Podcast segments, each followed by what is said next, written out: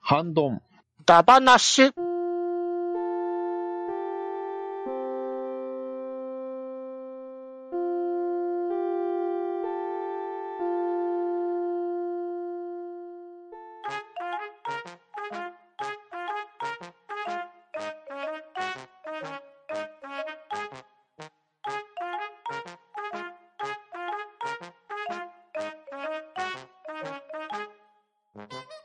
これより本艦は敵のコロニーへ突入する。目標はコロニー内で建造中の戦艦だ。アサルトスーツ正体は突入後発進しろ。こちらジェイク、発進する。艦長、敵戦艦の艦首にエネルギー反応、本艦の真正面です。何もう粒子砲を撃てるというのかエネルギーユニットは接続されちまったのかまだです。でも、時間がないわ。了解。それは俺が叩く。パーシスは交代してくれ。エネルギーユニットは敵艦艦尾にあるはずです。レーダーで確認できるわ。オッケー。でも、まだ範囲外のようだ。くそこいつのどこが建造中なんだよぼやくなよ、ハーマン。こちらカーツです。エネルギーユニットを確認しました。距離約130。了解。まだまだ遠いな。うわどうした、ハーマン。足に一発食らっちまった。でもまだやれるぜ。無理はするな。バーシスに帰還しろ。よ、了解。こちらジェイク。エネルギーユニットを発見した。了解。直ちに破壊してください。急いでやった破壊したぞよし全速で離脱だはい、こんばんは。茶番はここまでで、ハンドンダ話始めていきたいと思います。まず、出席取ります。ともきさん、はーい、とめきちです。よろしくお願いします。バトダディさん、クイッククイックスロバトダディです。よろしくお願いし ます。そしてパンタンでお送りしますが、今夜のハンドンダ話は、重装騎兵バルケンダ話をしていきたいと思います。イェーイ。はい。ちょっと前にね、アーマードコアで盛り上がったと思うんですけれど、うん。時代が30年ほど遡りまして、いやいや、最新ゲームですよ。平成に戻った。 確かにリリースされたのは最近だな。ええそうですね。うん。 2023年3月30日に、任天堂スイッチにおきまして、重装騎兵バルケン、ディクラシファイドというソフトが発売されてたんですね。ううんん。で、こちら、あの名作シューティングゲームが30年の時を超え復活。1992年にメサイアよりスーパーファミコン用ソフトとして発売された SF リアルタイムアクションゲームがリバイバルで出たということで。うん。で、今作では、重装機編バルケンの未公開コンテンツ、当時のガイドブック再現を収録されて、ディクラシファイド、機密解除としてリリースされました。うん。オリジナルのキャラクターデザインを担当した漆原聡氏による書き下ろしイラスト、未公開のデザインスケッチ、オリジナル音源 BGM プラス、リアレンジ BGM を全曲再生できるミュージックプレイヤーに加え、バルケンのデザインを担当した中井聡氏による取り下ろしインタビューも収録されておりました。おー。すごい。いや、このゲームね、マジですごいんですよ。うん。他にも本作を遊び尽くすための新機能が多数搭載されておりまして、プレイ中にいつでも中断セーブ、途中リロードが可能。うん。プレイヤーのプレイ内容をリプレイとして保存再生が可能。うん。当時のブラウン管テレビを再現するスクリーンフィルター設定が可能。うん。スーパーファミコンで隠された機能がある条件でアンロックされる。確かに。本作の開発者が一気でクリアするスーパープレイを収録とうん数々の機密解除がされております。ねな。んと。すごいですよね、本当に。レイノス至のれ時りと尽くすりです。でおい。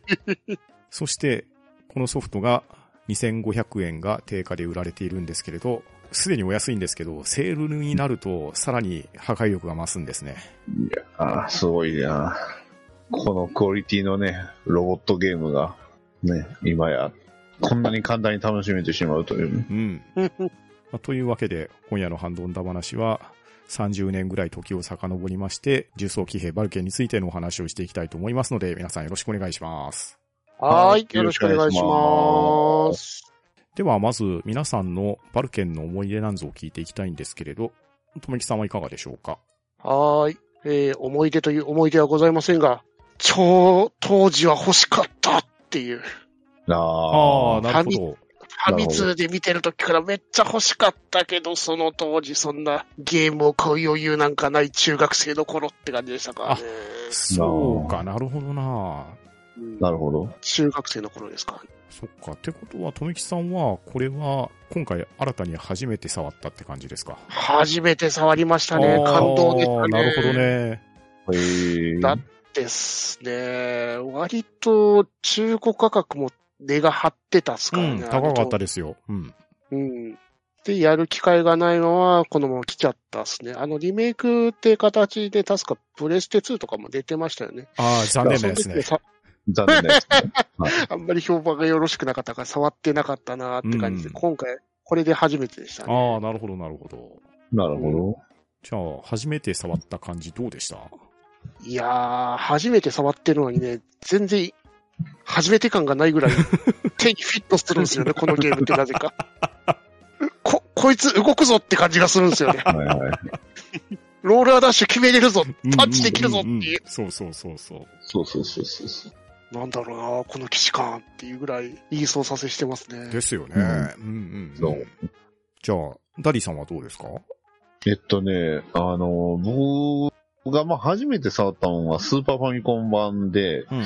その前にあの、まあ、中学生の頃にあのはじ、えーと初めてその自分の部屋とあとテレビ、ブラウン管のテレビの、まあ、古いやつをちょっともらったんで、うん。それで、まあ、あのスーパーファミコンは遊べたんで、やたらとあの中古でスーパーファミコンのゲームを、いろんなゲームを買ってやったんですよ。うん、なるほど。で、その中に、あの、先にあの、フロントミッションガンハザードがありまして、ああ、いましたね。うん。それにもう、もうめちゃくちゃハマって、ね、ひゃー、ゼロだ、我慢できねえっていうね、名台詞とともに、こう、いっぱいやってたんですけど、で、まあ、やっぱり、クリアして、まあ、ある程度しやると、まあ、他なんかないんかなって思うじゃないですか。うんうん。で、サーディオンって見てもなんか、うん違うなと思ったんで、あるけって、ああ、で、やってから、ああ、同じスタッフなんだってのは後から知ったんですけあどあ、、そっか、なるほど。はいで、バルケンやって、うわあ、面白いってハマって、で、それから、あの、Wii で、あの、バーチャルコンソールがあったじゃないですうんあか。りましたね。で、バーチャルコンソールで、あの、まあ、ついに、レイノスとうん。バルケンを Wii の中に入れてうん。遊ぶことができたんで、僕のあの Wii って、バルケンとレイノス専用機だったんですよ。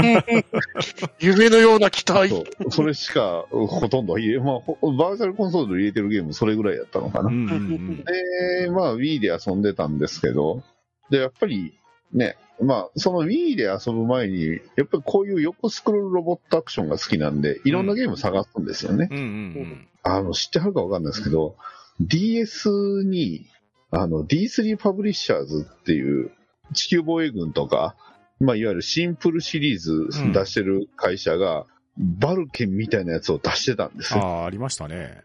そう。あれとか、ああいうので、まあ、Wii で無料を慰めてたというかね、うん。あの、ロボットゲーム欲をこう、抑えてたんですけど、いやー、ようやく出してくれましたね。うんうんうんうん。そう。ついでに、あの、チームでもね、横スクロールロボットゲームっていくつか買ったんですよ。ああ、なるほど。ハウンドっていうね、そう。本当にねう、う、頭が。そうそれっぽいのと、あと、レイノス。うん。スイスチーム版のレイノス、違うなぁと。ね。でようやっとですよ、このスイッチ版のバルケン。うん。いやー、やっと。やっとこれこそ、こう、そう、こういうのこそ待ってたっていうのがね、うんうんうん。出てきたので、まあ、早速買って、即、配信日に買って、即は遊んで、即クリアですよ。ういん。やー、素晴らしかったです。はい。だから、パンタンさんは、僕はですね、スーパーファミコンでバルケンがもう出てすぐぐらい買ったんですよね。おーおー。まあ、やっぱりロボット好きだから、ロボットゲームが出たらチェックするわけですよ。うん。えー僕はね、メガドライブが好きだったから、重装騎兵レイノスも遊んでましたし、おーで、まあ、メサイアってね、なかなか尖ったゲーム作るゲームメーカーではあったんですけど、うんうんうん。まさかレイノスっぽいのが新たに作られるって当時全く思ってなくって、おーで、レイノスはレイノスでいいゲームだったんですけど、このバルケンになったらね、より武骨さが増すんですね。確かに。で、パンチの出方とか、ローラーダッシュの仕方とか、うん。もうね、ボトムズとかが好きじゃないですか。うんううんん。えそうなったら、あの、AT を動かしてるように、バルケンをね、自在に動かせれるようになるっていうのがね、まあ、これが非常に気持ちよかったんですね。うんあーまあ、なので、もう発売当時、リアルタイムで遊んで、それから先ほどダリさんが言われたように、ガンハサードが出たらガンハサード遊びというような感じはいはいでやってた感じですね。で、時代が次世代系に移ったら、メサイアのゲームはめっきり出なくなっちゃったんですけれど、3D 化が進みまして、ガングリフォンなんかを楽しんだ口ですね。おー懐かしいなるほど。まあそんな感じでね、やっぱりロボット好きは通る道なんですよ。うん。で、まあ、メサイアが作ってるロボットゲーム、まあ、特にこの重装騎兵バルケン、伝統的な裏技があるじゃないですか。ありますね。あれは当時から知ってました僕なんで知ったのかななんかやってましたね。使ってましたよ、最初から。多分、なんか攻略本じゃなくて、なんかネットかなんかで見たんやと思いますあわあ。なるほどな一応当時からあのダイヤルアップのあのネットは使えてたんで。うんうんうん。はうんうんそうか、やっぱりやってる年代ですでにネットがある時代になってますもんね。そうですね、はい。もう92年当時は、そういうインターネットとか全くない時代だったわけですよ。まあまあまあ、そうですね。ええだから、これなんで知ったのかと言われると、正直あまり覚えてはないんですけれど、ただ、バルケンをやってる人は必ずと言っていいほど、ゲームが始まったら、もう一目散にローラーダッシュとジャンプで、ジェネレーターのところまで行って、ジェネレーターだけをぶっ壊して、ナパームを手に入れるっていうのが上等手段だったと思うんですよね。ですね。うん。もうあの、ナパームを手に入れた後の難易度の下がり方って半端ないです よね。そうそうそうそう。楽々なんですよね。うん正直ね、あの、まともにプレイするのがバカらしくなるぐらいのチート武器なんですよ。そうそうそうそうそう。一瞬で溶けてくれますからね、そう敵が。ただ、僕今回のスイッチ版のバルケンをやって、当時できなかったことをようやく今回達成したんですよ。ほう。というのが、一面のボスだけを倒せばナパームが手に入るっていうのは、うん。まあ割と裏技的ですけれど、デフォルト的な情報だったと思うんですけど、うんうんうん。二面もボスだけ倒したら、ナパームのレベルを上げれるようになるっていう、まあ、これもまた裏技なんですけど、あったんですけど、おもう難しすぎて僕は当時できなかったんですよ。ほうほうほうほう。バルケンって、一面はコロニー強襲っていうステージじゃないですか。はい。 強襲揚陸艦パーシスでコロニーに突入してエネルギーユニットをぶっ壊してこいっていう、まあなかなか無茶な作戦を振られるんですけど、確かに。まあ、訓練されたパイロットは、子供投げにパワーユニットだけをぶっ壊してくるんですね。うん。まあ、ここはそんなに難易度難しくないと思うんですけど、ミッション2になったら、衛星軌道上の鉱石加工施設に派遣されるんですね。はいはいはい。で、その時に、バルケンにブースターユニットが付けられて、なんて言ったらいいんですかバイファムのスリングバニアみたいな感じっつったらいいんですかね。はい後ろにね。まあうんもしくはドラグナーっぽいって言ったらいいんですかね。うんあボトれム、ズもなんか、あんな感じのつきますだよ。ああーーラウンドバーニアがね、バーにありますね。うんまあ、この辺ブースターがつくのはやっぱりロボ好きとしてはデフォみたいな感じじゃないですか。ですよね。で、宇宙空間を突破して、で、ブースターを切り離して、鉱石加工施設に入っていくっていうシナリオなんですけど、うん。二面でボスだけを倒そうと思ったら何が難しいかっていうと、途中に隕石とか出てくるじゃないですか。はいはいはいはい。あれに当たるだけでも点が入っちゃうんですよ。ああ、そうですね。 なので、スーパーファミコンでプレイしている時は、当たり前ですけれど、その場セーブ、その場でリトライなんかできないじゃないですか。そうですね。ですね。これはできないもんだと諦めてたわけですよ。うん。だから、ナパームのレベル3とかっていう装備は、もう一生僕は装備をすることないんだろうなって思ってたんですけれど、うんこのスイッチ版、先ほども言ったように、その場セーブとその場リトライができるんですよね。そう。そう。もうこれのおかげでね、30年来の夢が叶いましたよ。いやー いや、素晴らしい発明ですよええね、これ本当でもね、この、どこでもセーブ、どこでもリプレイ使っても、結構大変でしたよ。ですよね。ですよ。うん。難しいです。うん隕石全部かわして、他の敵何も倒さずに、最後のボスまで行って、ボス撃破しないといけないんで、うん。まあ、一面でナパームを取っているから、火力的には問題ないんですけど、うんもうすべてのものをかわすっていうのがね、いやー、なかなかこれを達成するまで結構熱中してやりましたよ。ちなみに、ダディさんは今作で何か印象に残っているようなところありますかそうですね。まあ、あの、ね、ナパーム、まあ、ぶっちゃけ言うとナパーム、オプションで使えるんですよね。よね。そう。 そう。そうなんですよ。あの、あの隠し要素がって言ってますけど、まあ、もったいぶってくれてましたけど、あの、普通にあの、オプション出して使えるんで、うん。もう、爽快感しかないですよね。そうですよね。うんそう。もう、この爽快感があると全然違うなって。うん。たまにあの別の武器変えて遊ぶんですけどね。うんううんん。やっぱりあのシールドとね、あのバルカン使って、あの、ゆっくりゆっくり進んでいくのも面白いんですよ。うんなかなか。面白いですし、バルカン打ったらね、いろんなところが、弾痕ができるじゃないですそうか。そうそうそうそうそう。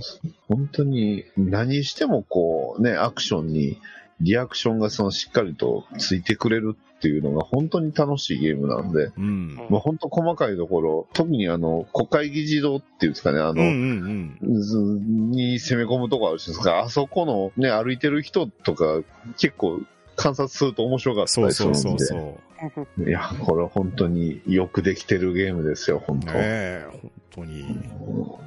細かい動きを鳥取で再現してくれますからね。ねえねえそしてめちゃくちゃ強いシールドですね。そうですね。何でも防ぎますもんね。そうですね。基本的にあの、シールド構えてれば、後ろから攻撃されても大丈夫ですからね。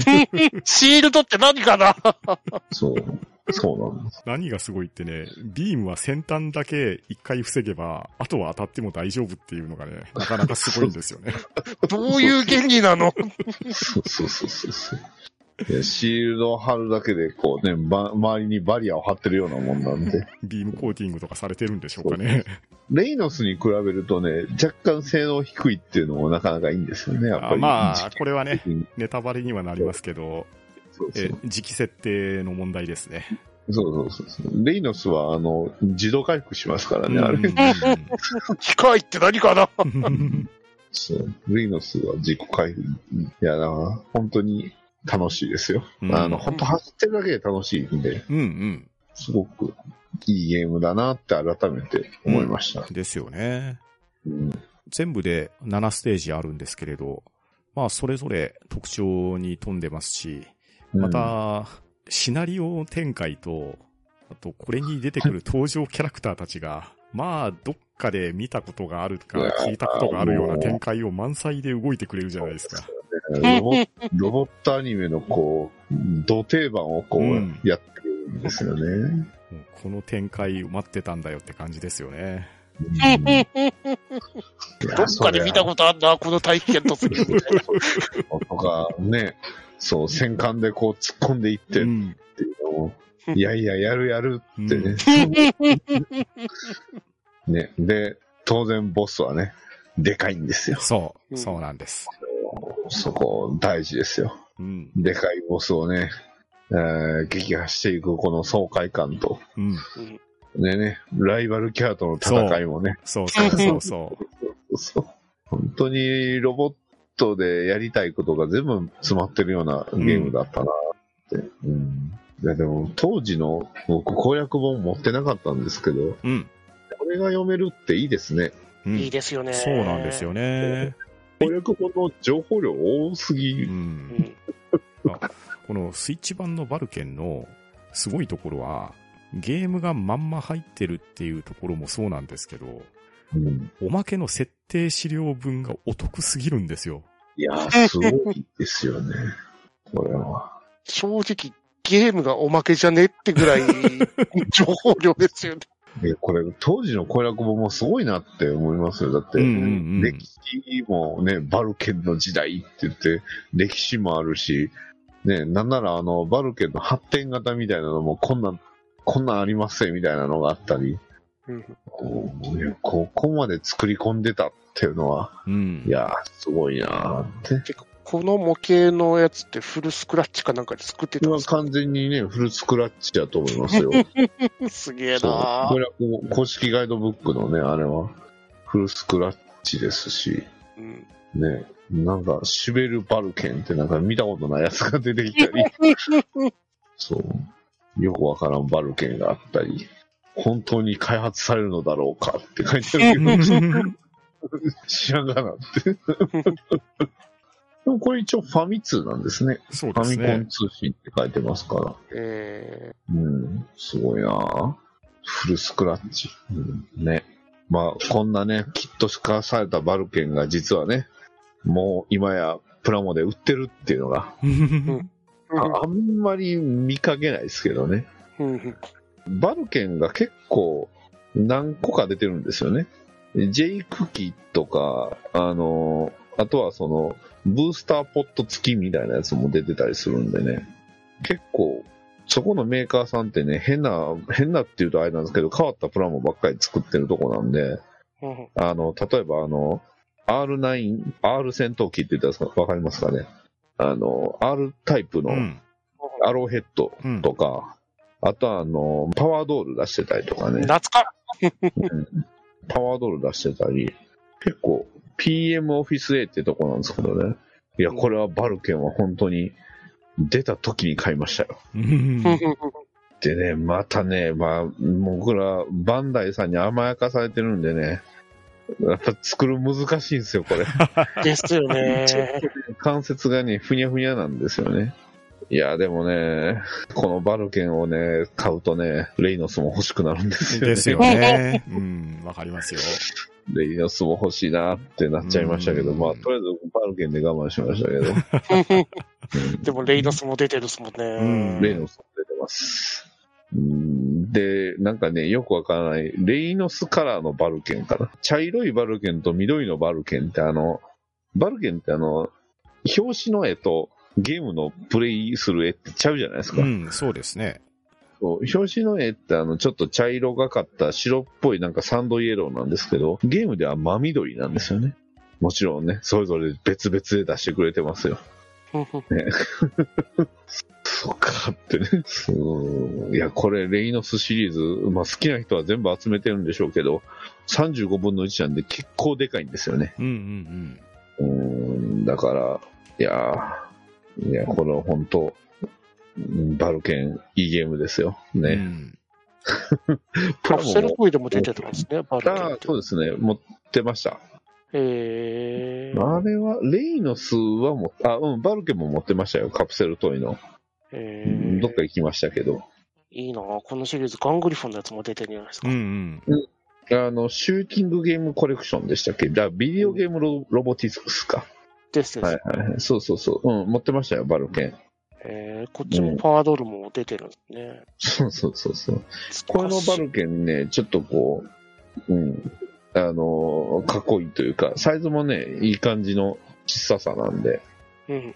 持ってましたね。えー、あ、と、あのーなぜか、あれが、ボーダーブレイクのね、ああ。 あれも、ありましたよ。えーうんビデオゲームロボティクスって、クーガー1型か。うん。そうそうそうそうそう。レイノスとバルケンとクーガー1。持ってた、あ持本っ当てだた。うん。懐かしいな、そうやってました。サイバーボッツも出てるわ。あそうそうそあ、う。懐かしい。サイバーボッツありウルフサンゴもあるわ。ウルファングとか懐かしすぎます ね。でもあれ、機体再現しようと思ったら大変なことになりますよ。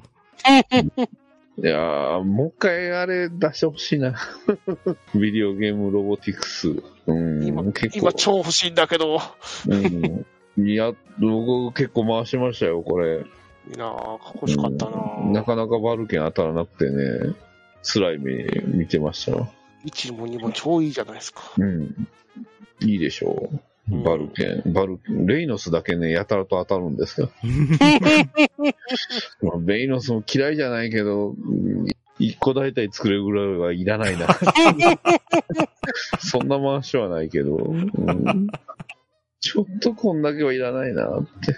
うん、R タイプのやつとかもね、欲しかったんですけど、あんまり売ってなかったな。うん。いや、そう。結構、だから立体化はそこそこしてるんですよ。うん。まあ、それだけやっぱ人気なんでしょうね。うん、そうですようね。ん。まあ、こんだけね、立ってもこうやって出たりとか、あとうん。ね、ジェネリック商品とかもたくさん出るわけです。そうですね。うんジェネリックバル ケン。なりましたよ。いや、でもね、走行騎兵ガングラウンドってああの DS なんですけど、あれはいいゲー ムでしたよ。うんうんえーあの、だいぶカスタマイズがね、がっつりできるんで、そうそうそう。うん。あれ、リメイクしてくれへんかなって、割と、ひそかに思ってますけうん。ど。ああ。まあ、そうかと思えばね、スチームの方で、来年リリース予定で、スクランブルバイスっていうのが、先ほど発表されたんですけど、これはあ、ーそれっぽいですよ。あの、あちあ、ょあの、んけ警察になるやつですかね。あれめっちゃ気になるんですけどう、ん。同じ匂いを感じるんですけどね。ね、同じ匂いも感じるし、あと、他の作家性のやつも感じるしっていう。うんいいね、広角機動体味がすごい。アップルシード味もあるしっていう。そうそうそうそうそうそう そう。そう。白正宗衆がすごいし。四郎三種がするんだよね、キャラデザから何から。ねロボットもそんな感じだしっていう。確かに、うん。いや、これちょっと気になってますね。これ、パブリッシャーフライハイワークスさんですから、期待大ですよ。うんこれは期待できますね。また、コンシュマの方にも来そうですね。ううんんうんじゃあ、とある番組さんで CM を作ってもらわないと。うロボットが、すご い。ドットが、すごい。 まあ、で、今回のね、バルケン、移植元が M2 じゃないですか。うん。うん。で、当然、すごい移植をしてくれてるんですけど、スタッフクレジットを流してくれるんですけど、はいはいはい。このスタッフクレジットは必見レベルだと思うんですよね。あそうなんですね。僕、そういえば見てなかったな。うんおー。 そあ、こんなんだったんだ。これ、全然スタッフの方見れないですね。うん。もかっこいい。うこれだけずっと繰り返して見れるんですよ。岩をパンチしましたね。 あー、すごいな。本編もこうやって味方と一緒に戦いたかったですうね。ん。というか、こういうコーププレイができたら最高なんですよ。ですよね。オンラインで。レインメーカープロダクションさ、あーいいな。まあ、これは買った人が味わえる喜びだと思うんですけど、これもっと前面に出していいんじゃないかなって個人的には思うんですよね。確かに。うん。これね、そのまま YouTube とか出してもいいんじゃないかな。うんこれ絶対もっともっと反則かかると思うんですよね。うんで、他にも入ってるおまけとしては、画像集もなかなかすごいですね。うん。うん。そう。しかも、ね、あの、漆原さんによる、新規書き起こしっていうことうで、ん。 何年ぶりに書くんでしょうね。この画像集もすごいですし、設定資料もうん。あるし、取扱説明書もあるし、うん。ね、攻略本もあるし、うん。えー何よりも CD ブックレットっそて、うもうこんな、いらんっすよ、こんなんなんだって。で、しかも CD はブックレットもですし、音源も入ってますからね。そうなんですよね。ミュージックプレイヤー付きですからうね。ん。何度でも言いますけど、これ2500円は絶対いかれてますよ。いや疲れー、てちょっますねと上、うんそうですね。だってこのデータ部分だけでも2500円ぐらいは、軽くしますよ。いやまあ、元の価値考えるともっとしますし、うんうんね、元のね、ゲーム本体もだってスーファミのやつも結構高かったですし、うんうん、そうですよ。いやー、これは本当に買えるんであれば、ちょっとね、皆さん買って遊んでもらったらいいと思います。ね、どんどん、そう、バルケン、ディクラスピードを中林に、ね、バルケンじゃなくて、あえてこっちをうん。あの入れるんじゃないかなってね。 思うぐらいには、いいゲームかなと思いまうす。うん。ん。本当、もっともっと多くの人に知ってもらいたいですね。ですね。結局、キャラクターに声優がついてるって作品はなかったんですかそうですね。ええってことは、下の方に書いてあるんですけど、あの、先行のロンドってゲームがあるじゃないですか。うん。うん。あれの DLC でバルケのジェイクとクリアが追加されてるって書いてあるんあですよあ、そういえば、なんかありましたね。うん。はいはいはいはい。それでジェイクの声が、あざかみ洋平さんなんですよね。そうそうそう。へ合っー出るって感じがすんだよな。他のキャラクターの声から引っ張ってきちゃうけど、合ってる感じがすんなうっていう。ん、確かにね。やっぱり操縦能力が高かったってことですよ。やっぱり天才だったんだってういう。ん。そりゃ、ビームぐらいかわしますよね。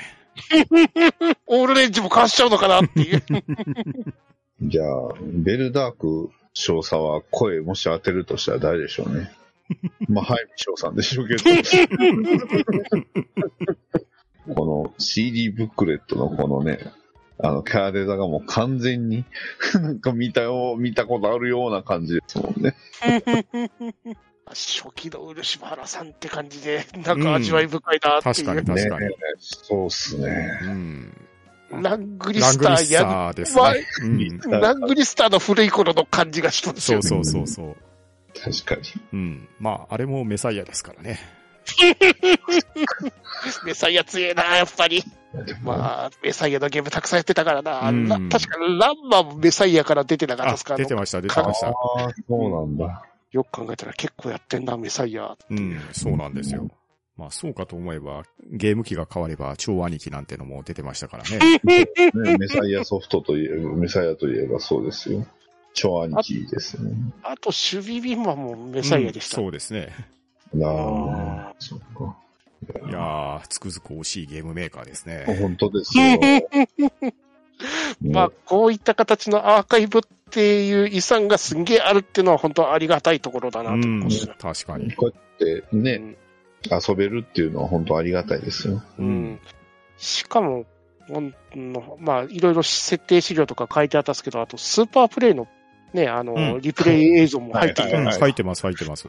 ありますね。ゲーム下手な人にも助かるって感そじうがすそるんうですそからうね。そう。これ眺めてるだけで、最後まで話わかりますからね。そうですね。スーパープレイはね、うん。ちょっと引くぐらいうまいんで。う まい。 み見えてる全部がって感じの。ただね、自分で遊ぶことによって、このスーパープレイでは見れなかったセリフとかが見えるようにもなりますんで。なあ、そうですね。撃破するのが早すぎたうり。ん。うん。ね一応、これ、マルチエンドというか、まあ、二つあるんで、エうんンドそうではすねね、二つありますから。うん、そっちもね。うん。そっちも楽しんでこそってところは正直ありますよね。ですね。いやー、誰か、ね、ホロライブのホロメインやってくれへんか な。コロさんならね、やってくれそうな気がするんだよあね。あ、確かに。でも、早い今、クリアするの早そうですけどね。今、アーマードコアが流行ってるからって言って多分やるタイプだと思うんですかあらあいいねで。すね。そうそうそうそう。いやー、どうなんのガンハザードもやってほしいね、やっぱり。ん。だって、龍が如くがみんなやってる最中に、あの、急にプレステ2版の龍が如くを始めるのはコロさんですからね。そうですね。確かぜに。ひともやってくれないかなっていう、ね。うん、バルケンやってほしいな。うんみたいな。みたいですね。はい。というわけで、今夜のハンドンダ話は、重装騎兵バルケンについてお話をしてきました。リスナーの皆さんも、重装騎兵バルケンについての思いや感想などありましたら、ハッシュタグハンバナか、ハンドンダ話投稿フォームの方へご意見お願いしたいと思います。それでは今日は皆さんありがとうございました。はーい、あありりががととううごござざいいままし。したたは、ん、ど、ん、だ、ば、な。し。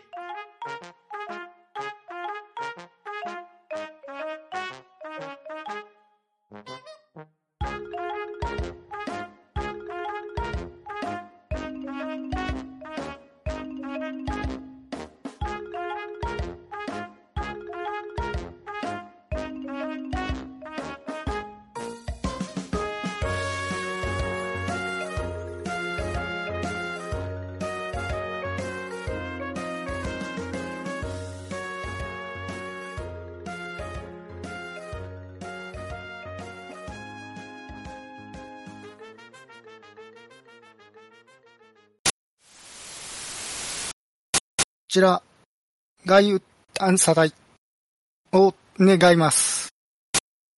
こちら、外宇宙探査隊応答願います。